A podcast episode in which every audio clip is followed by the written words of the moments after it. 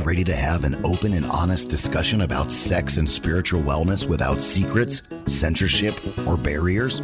This is Unbuckled with your host, Christy Ann Bella. In this program, there are no topics that are off the table, from religion to health, feelings to sexuality. Get ready to hear from some incredible people. And now, here's Christy Ann Bella. Hello and welcome to Unbuckled with Intimacy Architect, me, the marvelous Miss Christiane Bella. Hello, hello, everyone. So today, my guest is a psychotherapist, author, and all around incredibly, probably the most in tune man I've ever met in my life. I'll say that. Awesome. Uh, so, welcome, Marcus. Thank you. Thanks for having me. Yeah, thank you for being here. Um, so, let's talk a little bit about how you've navigated blocks in your life to be in such a place of healthy masculinity um, in a world where toxic masculinity is all the buzz these days and and this attempt yeah. to demolish the patriarchy. And yet here you are a self-actualized man about town. Yeah the uh well thank you and it has never felt like it's about any of that it's felt like battling against that inner critic, that inner voice that is constantly just telling me I'm such a fuck up. And so the uh like the and and that's really common for all of us, not not just men, but women too. We're all scared of not being good enough you know, and that's a early childhood wound mm-hmm. that, um, you know, if you look at the developmental stages, it's like that's stage two. This is shit that should have been taken care of between 18 months and three years of age. And none of our parents did a perfect job. And we grow up actually considering the possibility that we're not good enough in some way, which is ridiculous because it's never about that. And you know i you know like a lot of times terrified that i'm a fuck up. And so i work my ass off to deal with my own shit to not try and put it off on other people to and also to to get to know who I really am, in spite of that voice that says I'm a fuck up, is like, what are my actual gifts? What am I actually here for? You know, but it it certainly doesn't feel like awakening, enlightening. It it feels like you know a slugfest with uh, with my inner asshole. That's what it feels like. You know, and and it never ends. It never ends. The um, you know, just at, at some points we feel like we can, you know, trust ourselves. And, you know, some days that's that's the best we can do. Yeah. So I love what you said about um, not putting it off on others, and. I feel like that's a tricky spot sometimes for me is is wanting to share wanting to be real wanting to be transparent with what i'm going through but at the same time not projecting it or burdening someone else. So how do you make those distinctions and how do you find that balance? The yeah great question. And the okay. It's a good rule of thumb to go by is that we assume that nothing we're feeling is 100% factual mm-hmm. It's like all we can know is what we're feeling in the moment. And so it's kind of the the the quick way of saying it is feelings are not facts. Right. It's like you didn't make me upset. I'm upset. You know, I feel like I'm upset because you said this. I feel like I'm upset, you know, because you're attacking me, but that's just a feeling. You know, I always try and leave the door open. Like what I try to do, I always try and leave the door open for the fact that I may be completely full of shit in the story that I tell about what's going on. Right. And that, uh, because it may be like my defensiveness, it doesn't want to take responsibility for something that's going on. And it may be that actually I got nothing to be defensive about. Mm-hmm. And um, so that's like the the first thing that I would say about that is like never assume that we're right, even when you know, like righteous indignation as a mm-hmm. defense mechanism against taking responsibility. You feel like you're right, and you can argue forever that you're right when you're full of shit. And so, like, developing a really healthy respect for the fact that I may be the one that's full of shit is like a, a really good place to be without beating up on ourselves. Mm-hmm. You know, just saying, look, I don't know the truth, coming at it from the attitude of, I don't know the truth. All I know is how I'm feeling right in this moment. Yeah. So does that make sense? Oh yeah. Yeah. You know, it's and so yeah. Not judging. Point, exactly. But but yeah, erring on the side that, you know, that your your view uh, is is not inherently the the one to go shouting on the mountaintop. You know yeah. that that is yeah. end all be all experience. Yeah, yeah, yeah. and um, after that, there's in learning to trust ourselves. There's a piece that um, there's a piece of it that it's impossible to teach when somebody's first coming into dealing with their work and they're and they feel like their life is just a roller coaster but once we've experienced and gotten really familiar with a, a sense of, of true inner peace we can kind of use that as a stronghold and and as a guidepost while still maintaining the fact that we may be full of shit. But like when when things feel really truly peaceful, there's a better chance that we're not full of shit. Mm. So it may be good to go ahead and trust what we're going with. But anytime we're feeling angry anytime we're you know in a place of judgment anytime we're feeling you know that that uh that righteous indignation. Mm-hmm. it's like we may be right factually but there's something going on inside that needs some attention some kind of emotional something that is way out of balance way out of whack. And and that those are like the big red flags to to look inside rather than you know looking and it's like we're probably projecting something on somebody else and we need to clean up what's going on inside you know first. Yeah. So you primarily work um, as a woman's coach for it's, sex and relationships. It's kind of turned out that way. I, I certainly didn't plan on that. I I did my internship in graduate school working with combat veterans and loved working with those guys. And um, then as I started working my private practice, it was 80% women that were showing up. And um, and and that really kind of was a good fit because when when I was young, my father was teaching feminist rhetoric when when I was a little little kid, like in the mm-hmm. 70s.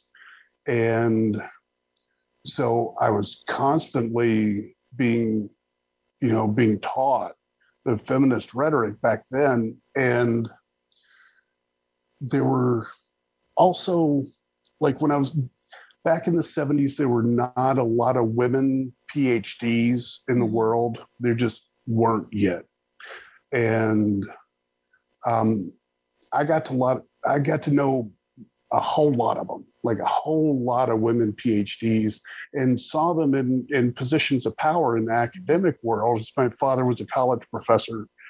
And the um, and then when I found my spiritual path in my in my 20s, like I was an emotional basket case, and you know I'll be the first one to admit that.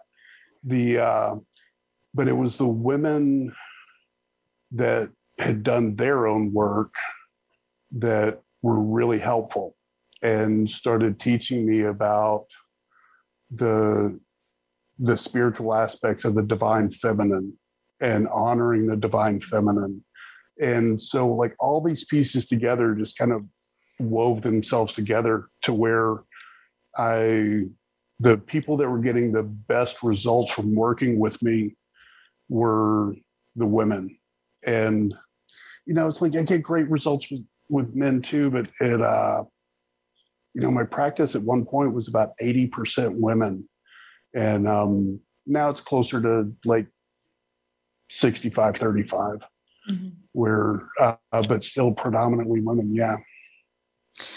And something that i was moved by um in a brief uh, remote session we had done together was just really being in tune to whether or not a woman is open. And so whether that be actually sexually, like physically vagina, or yeah. whether it be like emotionally, mentally, yeah, in a space to receive. Um, and I, I, you know, obviously, like you said, you you you have a spiritual path. I know, you know, you've yeah. been studying the Native American spiritual path for 25 years. You've done uh, sun dances for 16 years. Uh, yeah. You know, uh, it didn't just snap overnight but no.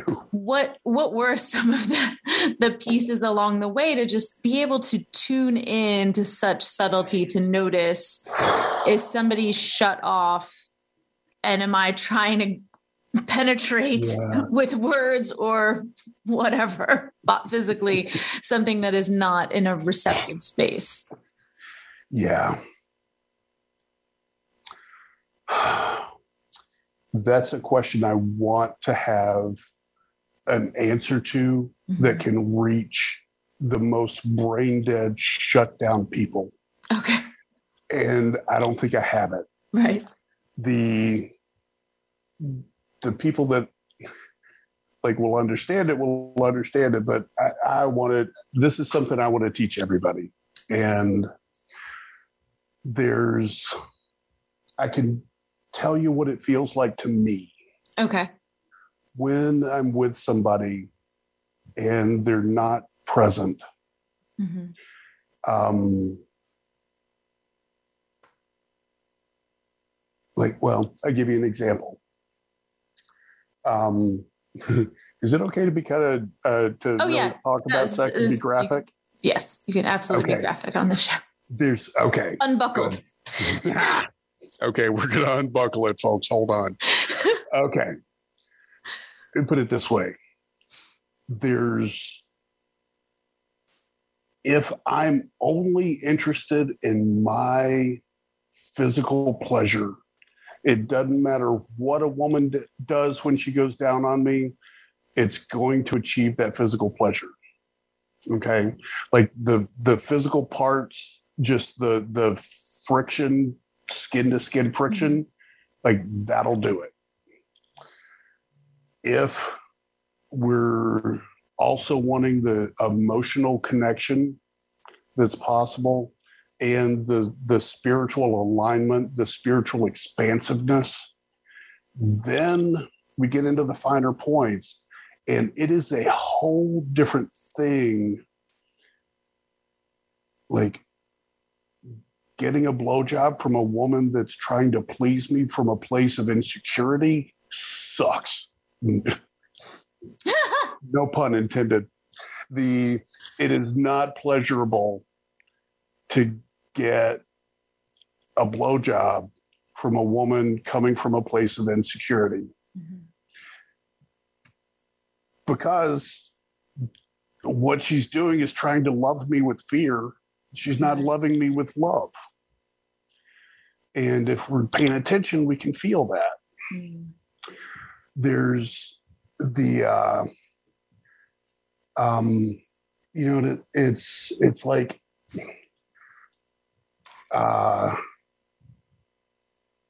I was w- working with a couple um the other day and the and the woman uh, they were talking about we've been working like diving really deep into the sexual stuff and they uh and at one point he lost his erection and she immediately went into her own insecurities and shame spiral about it's her because she's not attractive enough mm-hmm. she's not sexy enough is there something going on she's not that he's not talking about mm-hmm. and the and it wasn't any of that what what it came out to was when they shifted positions in bed like he wasn't quite aware of it at first, but she got really scared.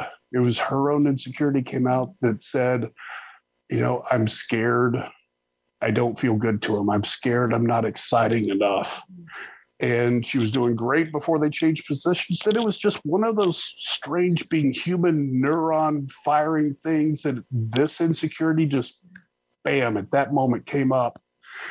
And she got scared and she wasn't as present or not present in the same way when that insecurity came up and the way she said it uh, when i was on the phone with them is she goes she said to her husband she said no i got scared. My pussy doesn't feel good to you. Mm. and the uh, he started to answer but i i interjected. I said no your pussy doesn't feel good to him when you're scared. Right. Like the physical flesh doesn't change, mm-hmm. but he's not interested in the flesh. He wants to feel your heart, like fully impregnating your pussy. He wants to feel like he's sticking his cock inside your heart itself. He wants to feel like he's fucking your soul. And the and, and she and she was like, fuck I did it again, didn't I? And I was like, yeah, you did. And the, you know, and that it's like that's that's the piece that in our culture we're not taught. We're taught about sex only on the physical level. Right. That, you know, and if you're only looking for the physical sensations, then it really doesn't matter who you're with. It's like you're going to rub your body parts together for a short amount of time and that's you know enough. Mm-hmm. Hopefully, it's enough for you. The when um, when it's not about just the physical pleasure, when it's about the emotional connection and the pleasure of the emotional connection, when it's about the pleasure of the spiritual expansiveness, it's like you're not going to be in a hurry to make that end not going to be like men aren't going to be. They're not going to be in a hurry to to ejaculate quickly to feel that pleasure. Mm-hmm. Like I want that emotional pleasure to last, you know, a long time. I want that expansiveness to continue on for quite a while. Mm-hmm. And it's like, in coming from that perspective, it's like ejaculations are going to happen at times and they're not going to happen at times but mm-hmm. either way it doesn't matter because we're having the most fun the most incredible pleasure possible which is two souls two hearts touching while feeling wonderful physical sensations at the same time. And the um so it's you know, there's been so much wounding for men and women mm-hmm. around that teaching of only paying attention to the physical. Right. It's like, you know, as men, we're trained to ignore our feelings no matter what. And so we only live up here.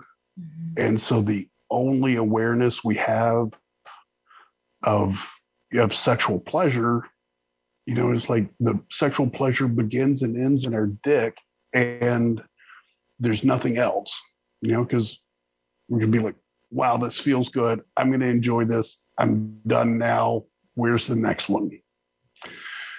But you know, that's not the pleasure the heart feels. That's not the pleasure the spirit feels. And the um, you know, and so when men come at, at sex that way, the uh, it's not satisfying to us except physically. It's not satisfying to women except physically, but there's still that longing in the soul, you know, that we either have to ignore, you know, or start to deal with. Yeah. And okay, that's a long rant. No, it's great. I, I love it. I love it. Um, so I know we're getting pretty close to our, uh, but I want to jump in and see. We could always uh, yeah. circle back around. Do you feel like you can be in the body without having a spiritual connection? Like, do you feel like there is there is almost like a prerequisite to to having to do some kind of spiritual work soul work, whatever you want to look at it as, something that is, you know, in order to actually get more. Yeah, that's a good question. That was my far off stare thinking about it as you were asking the question. Um, I, uh, my honest, is an unscientific answer. Why the fuck would you want to? That's my honest reaction, like knowing what's possible. That's like saying, hey, do you have to shoot for a 10 out of 10? Can't you just shoot for a 7 out of 10? And, and like, so call it my bias. Mm-hmm. The, um, the, the way I look at it, and I'm open for anybody to challenge me on this point, but um, if it, it, it in my experience, in my perspective, like if we look at pleasure on a scale of zero to 10, mm-hmm. it's like the physical part can get you up to a three. Right. And if that's all you've ever known, then that three is going to be the most amazing pleasure ever. Yeah. You know, when it's really good. The emotional part adds another third.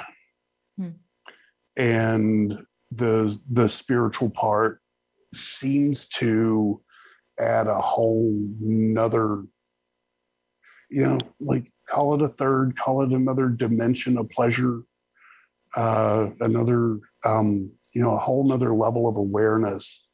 And i uh you know but i've asked myself that question. It's like do you have to be spiritually expansive to really enjoy sex? And I don't know the answer to that, but I know that I, you know, at this point, having experienced what I've experienced, I wouldn't want it any other way. Mm.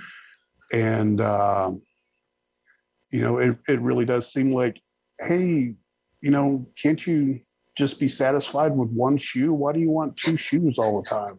Like, you know, it's like we, you know, we've got, we've got tree bark you know, like why can't you just chew on that and be happy? Mm. Do you really want the filet mignon or isn't the tree bark good enough?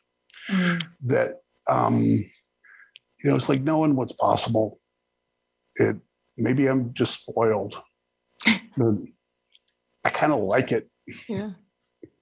Yeah, I mean, it's definitely one of those things that, like, once you open that door, you can't go back to the unknowing. You know? Yeah. And so, yeah. Um, I think in in my own personal experience and in in a lot of the clients I attract, I assume for because my personal experience, mm-hmm. religion created some blocks around finding my true Fuck. soul spirituality. And so yeah. it was yeah, a process of first unraveling that bullshit yeah. to return to what true spirit essence soul is. Um, So we only have a couple oh. minutes till break, and uh, okay. so I feel like that the rest of that conversation is going to have to wait till we come back okay. break. Um, but for those of you who uh, are interested in following Marcus um, and working with Marcus, you can find him on Facebook. It's Marcus Ambrester. Am I saying that right? Yes, that's right. It's M A R C U S dot A M B R E S T E R, and then you can also find him on YouTube, Marcus Ambrester. Um, so definitely check out his work on the the social media realm. And what is the name of your book? Uh, the name of the book is Pillars of Awesome Relationships, and the um, yeah the subtitle is How to Love Your Man When You're Ready to Kill Him.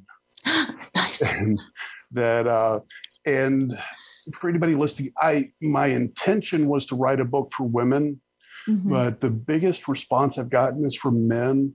And um, I, I've had four Star Trek geeks, like true Trekkers, say, dude, this book is a universal translator between the masculine and the feminine.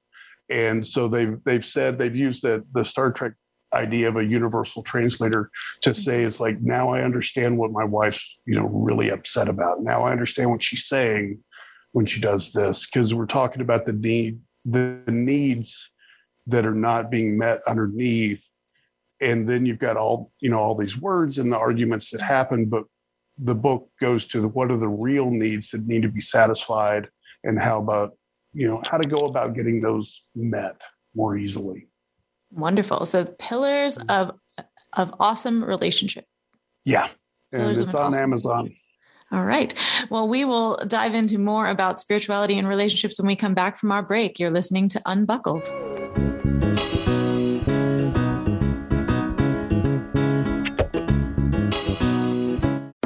Are you tired of having the same fight over and over again? Is it hard to remember a time when you felt close to each other? Before you call it quits, do you want to do something to rebuild that spark of intimacy? Of course you do. Ignite the passion like never before with Intimacy Architecture. Text 626 310 5159 to set up your relationship consultation. Again, text 626 310 5159. Think about how much sound you hear all the time noise, music, your own heartbeat. What is it made of? How does it work? How does it affect you? The universe of music takes you into the particles of life and the beat of living. It is an interactive online masterclass of music and science taught by the internationally renowned musician and scholar Dr. Marcin Bella. Visit theuniverseofmusic.com. That's theuniverseofmusic.com.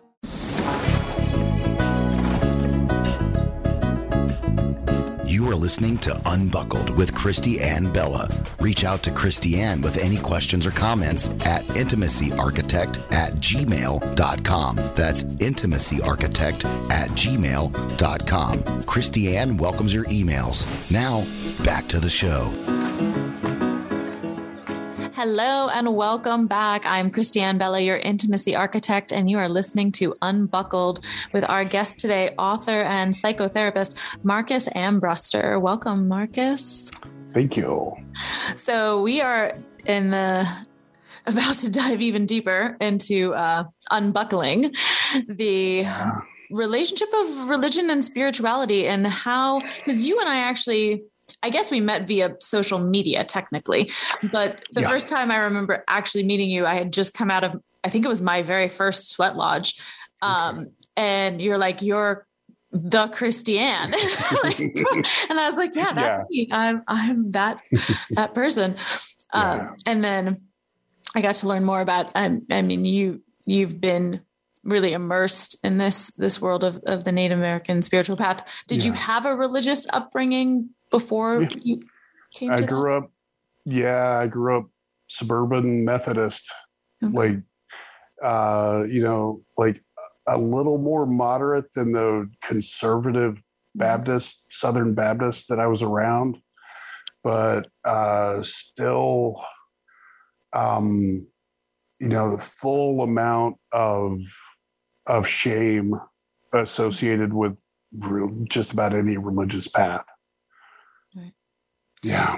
So, how did you, or did you feel like you had to dissolve some of your beliefs around that in order to even come to this more uh, Native American tradition? And yeah, it was um, just religiously.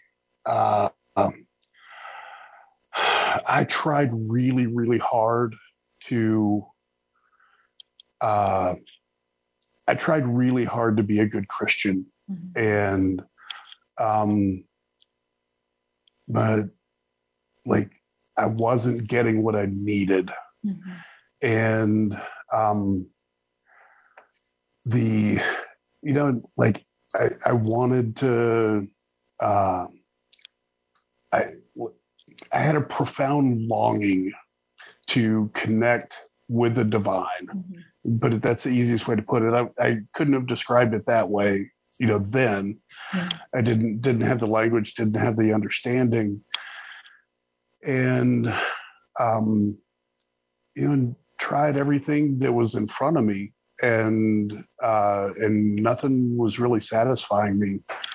I um so I read uh, I read the book Black Elk Speaks in undergraduate in a, a, philosophy class. It was a philosophy of religion class actually, and um, I also got really sick. I had just uh, the flu, mm-hmm. uh, but I was in bed for four days with like 104 fever, and during that time, I had a call it a, a dream, call it a hallucin, hallucination from the fever, call it a vision, whatever it was. I remembered something after uh, that that four days of being sick in bed, and it kind of pointed out what you know what I needed to do, what I was supposed to do the rest of my life. Mm-hmm. And, uh, and, you know, without telling that whole story, it, it was essentially, um, let, let the people know, let all the people of the world know that we are all one. That was, um, it was essentially the vision. I heard the voice of the divine mm-hmm. and, um, and it was in a Native American. The vision was set in a Native American setting, mm-hmm. and the uh, but it wasn't just let them know that we are all one. Anybody can make a bumper sticker. It was like let's you know help the people to unlearn what they've learned that mm-hmm. keeps them from knowing that we are all right. one. Help the people heal the hurts that prevent them from having on a you know in their heart the felt sense mm-hmm. of oneness with all of their brothers and sisters in the world and help the people to help the people to find their own heart mm.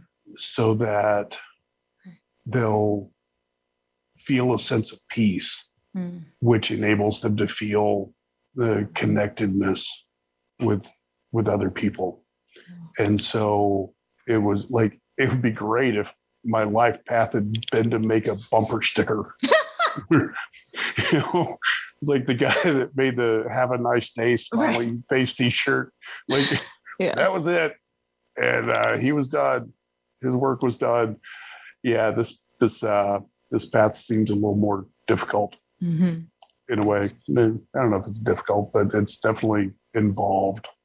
Yeah. So you've done uh, what's known as a Sundance. Yeah. Um, yeah. It's um, the so the Sundance is the traditional Native American four day dance with four days, no food, no water. The um, there's a Native American elder named Joseph Rael. He uh, uh, he grew up in Picuris Pueblo, and he was one of the Pueblo Indians.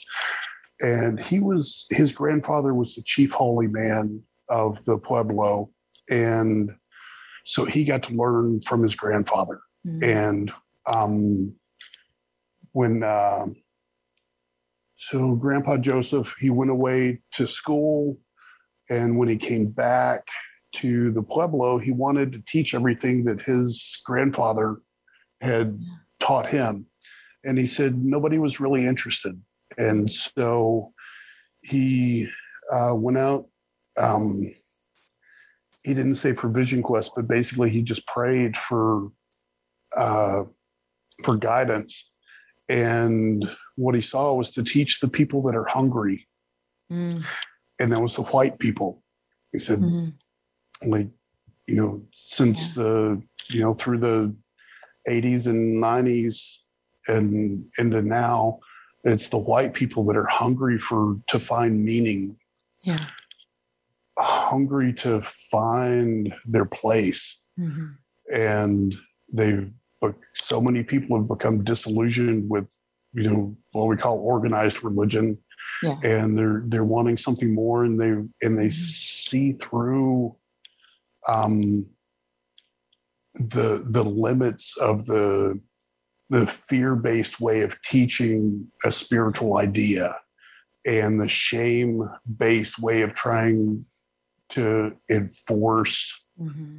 you know spiritual awakening right. and so the uh you know joseph found he started finding the people that were hungry and mm-hmm. i uh you know and i just through a series of random events seemingly random I found my way into the dance arbor, but Joseph started just, I, I mentioned this in honor of the traditional Native American work. The Joseph started essentially a new tradition that is open to everybody. And it's inspired by all the Native American teachings. And it is not specifically the traditional Sundance. Right. So um, and one thing he called it the sun moon dance. Hmm. The sun being the masculine, moon being the feminine, mm-hmm. and it's it's trying to find that perfect balance between the masculine and feminine within all of us. Hmm. And the idea being that when we come from a place of balance within ourselves, then we can find balance in our relationships. And so, yeah, I did. Um, the 16 years of the sun moon dance and it uh um like i said i was i was a complete fucking mess. Um you know and well it still am but the uh even more so then i guess maybe hopefully. But um i did two sun moon dances a year wow. for the first eight years. And this is four days, no food, no water, where you're dancing and praying. Um, you know, like every time the drum is going, you're up and dancing your path yeah. in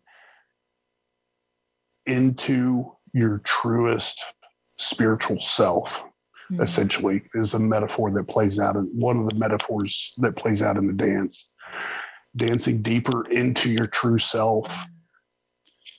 Dancing your most true self out to the world.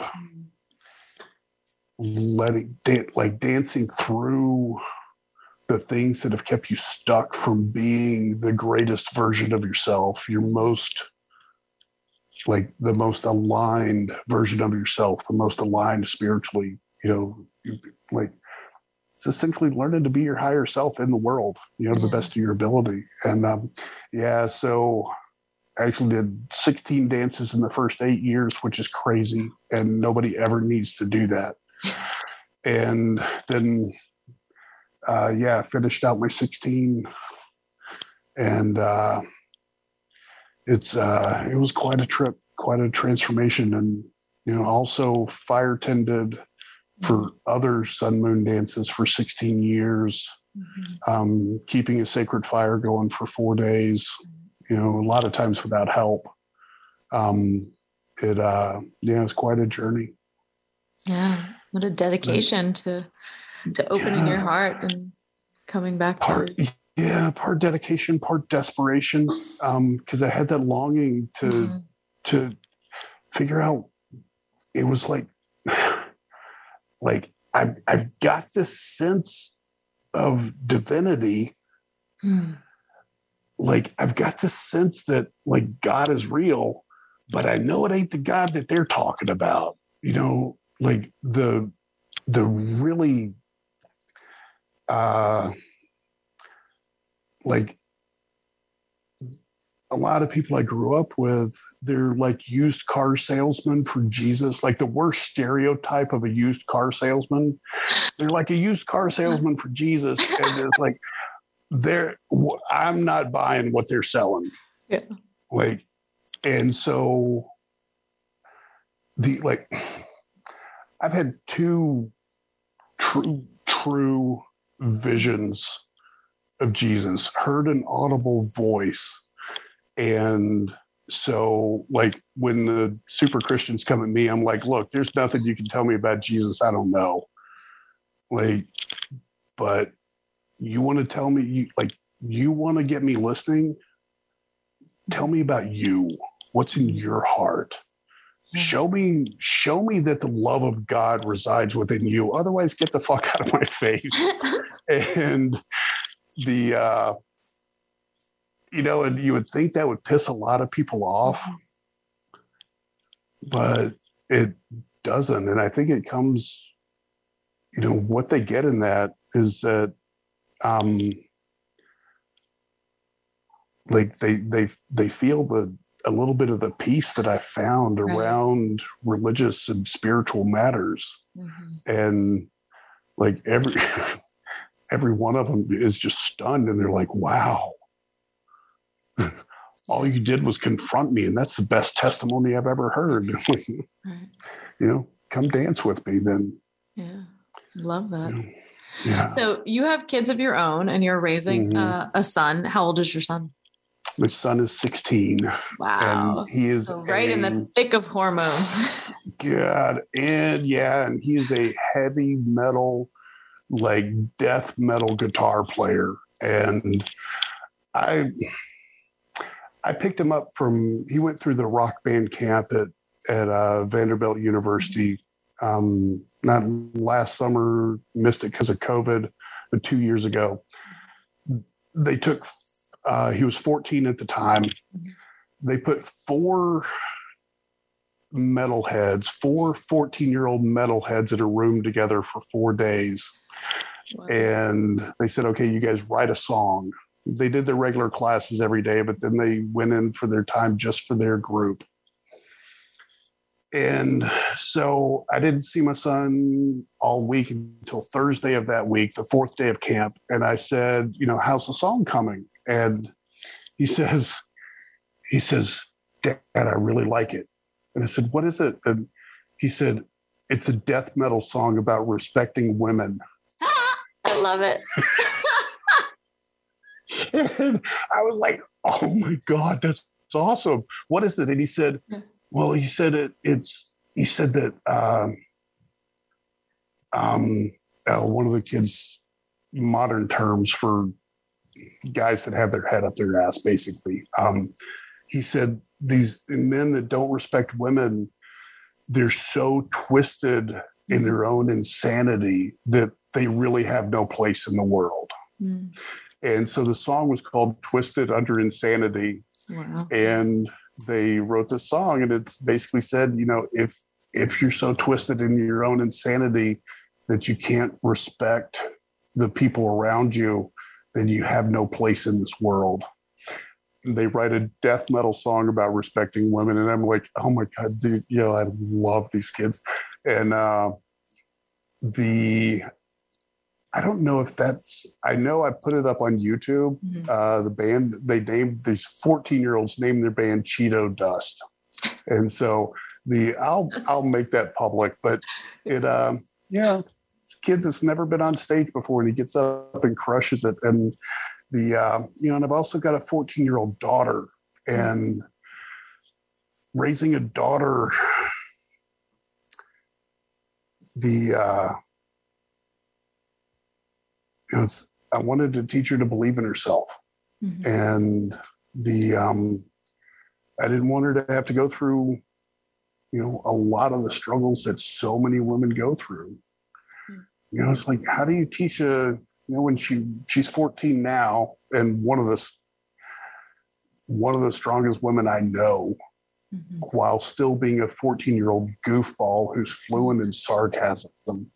And how do you teach her to believe in herself? You know, how do you teach a kid to do that? And the, uh, so when she was about eight years old, I started really trying to get one idea into her head.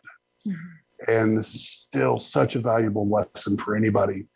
It's like if somebody only feels this big, if they can get you to feel this big, then they feel like they're okay, Mhm. you know? And that, like, once you understand that concept and get how it comes out in our communication, Mhm.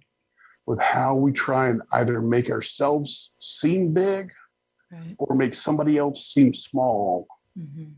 you get that it's coming from a place of only feeling this big. That insecurity drives so much of the communication and so and so much of what happens in relationships.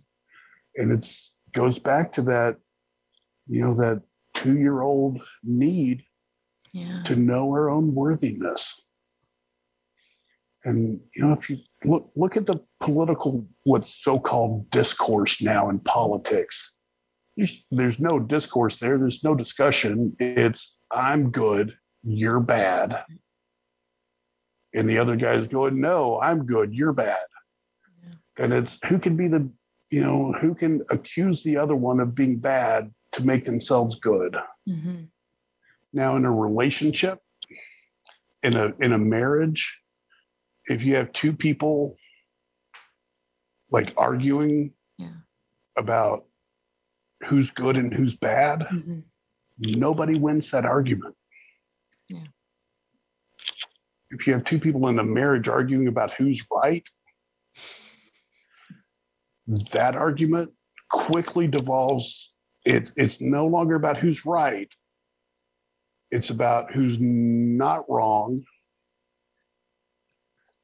why you're not right. And it, uh, you know, it spirals into chaos. Yeah. The real issue is I want to know that I'm worthy. Mm. If I know my own worth, I don't have to worry about if I'm right or not. Right. Because if I know I'm worthy and I happen to be wrong, Mhm. then I go, Yeah. oh, fuck, you're right. Cool. Okay. Because my worth is not at stake. Mm.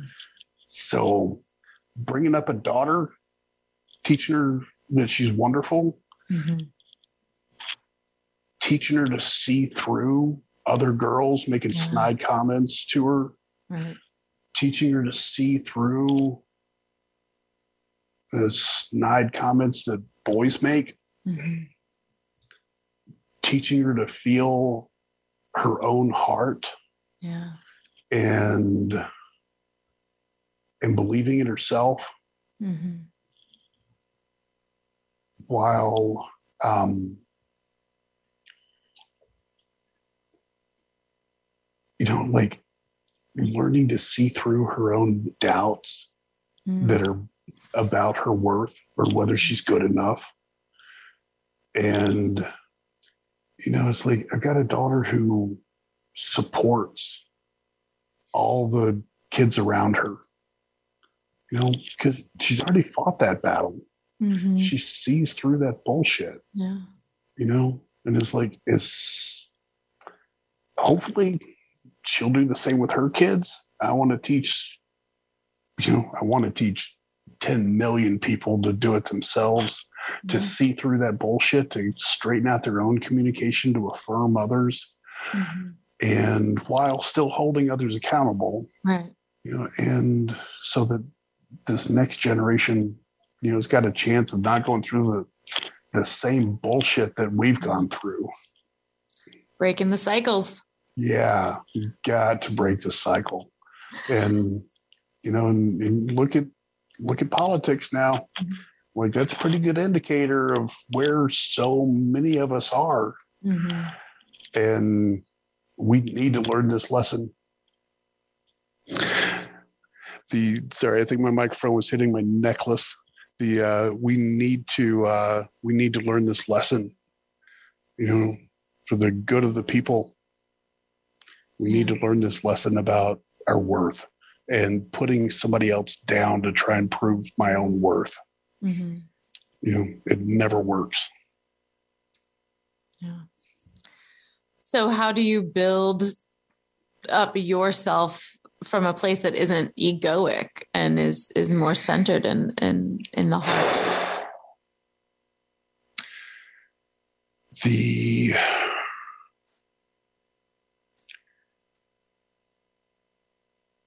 It's a good question. The make it about really make it about love for the people. Mm.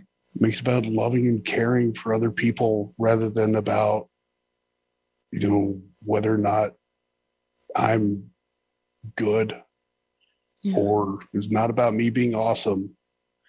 It's about, you know, I care about you. Mm-hmm. And, you know, I care about people. That doesn't, uh, yeah, it's a, it's a different thing if I go, well, let me tell you something. I love people better than anybody. right. I'm the best at caring about people. like oh no, then I'm a politician again, mm-hmm. you know. But like when uh, you know when we truly have the the highest good of everybody at heart, we're not coming from a place of ego. Now we can't do that if we're really, really hurting. Mm-hmm. So I've got to got to be pretty started to say pretty to make it sound a little softer. Started to say we've got to be, you know, pretty selfish sometimes. Let's make this clear. We have to be incredibly fucking selfish in order to take such good care of ourselves yeah. that we're overflowing with enough love and care to take incredible care of the people around us got to be selfish. And that selfish thing is another like red flag. Mm-hmm. The selfish people don't want you to take care of yourself. Mm-hmm. Selfish people will always tell you that you're being selfish when you take care of yourself. Because you shouldn't be taking care of you. That's bad. You should be taking care of me. Mm-hmm then I will approve of you. Then I'll accept you, mm-hmm. which is a worth thing. Right. Like I'll approve of you and you'll be acceptable. You know, then you'll be good enough if you do what I want, if you do what I need. Mm-hmm. Don't take care of yourself. That's bad. You're being selfish. It's like, mm-hmm. yeah, I'm a selfish motherfucker. I take really good care of myself. And because I do that, I mean, I've got a lot of love and care to give.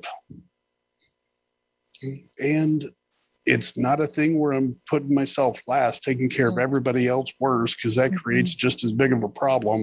Mm-hmm. It's like, you know, and that's that's a that selfish thing's a big battle, you know, especially with women. Mm-hmm. Uh, you know, we're taught take care of others first. You know, take care of your family, take care of your kids, take care of your husband, take care of everybody. Don't take care of you. And it's like your family suffers when you do that. Right. Take such exquisite fucking care of yourself that your family can't help but be happy with the woman that's there with them. Yeah. Mm I love it. I love it. Oh, such stuff. good stuff. So um, we've got just a couple minutes uh, left. So I want to remind everyone the book Pillars of an Awesome Relationship. You can get that on Amazon. You can also find Marcus on Facebook, Marcus Ambrester, Marcus dot Marcus dot Ambrester, M A R C U S dot A M B R E S T E R, as well as YouTube, Marcus Ambrester. And thank you so much for for being yeah. here and sharing with us uh, wonderful insights and and yes i'm a huge advocate for self-care is the first and foremost uh, yeah. priority It is, yeah. Uh, yeah it is the medicine that will have that ripple effect that that definitely helps the world uh, well thank you again for being here with us marcus you have been listening to unbuckled with me Christiane Bella, intimacy architect extraordinaire. And um, we love you and we wish you all the best. Have an awesome everything. Thank you for listening to Unbuckled. You can join Christiane Bella for another program with amazing guests, stories, and advice every week on the Voice America Variety channel. Be sure to check out our new show coming soon.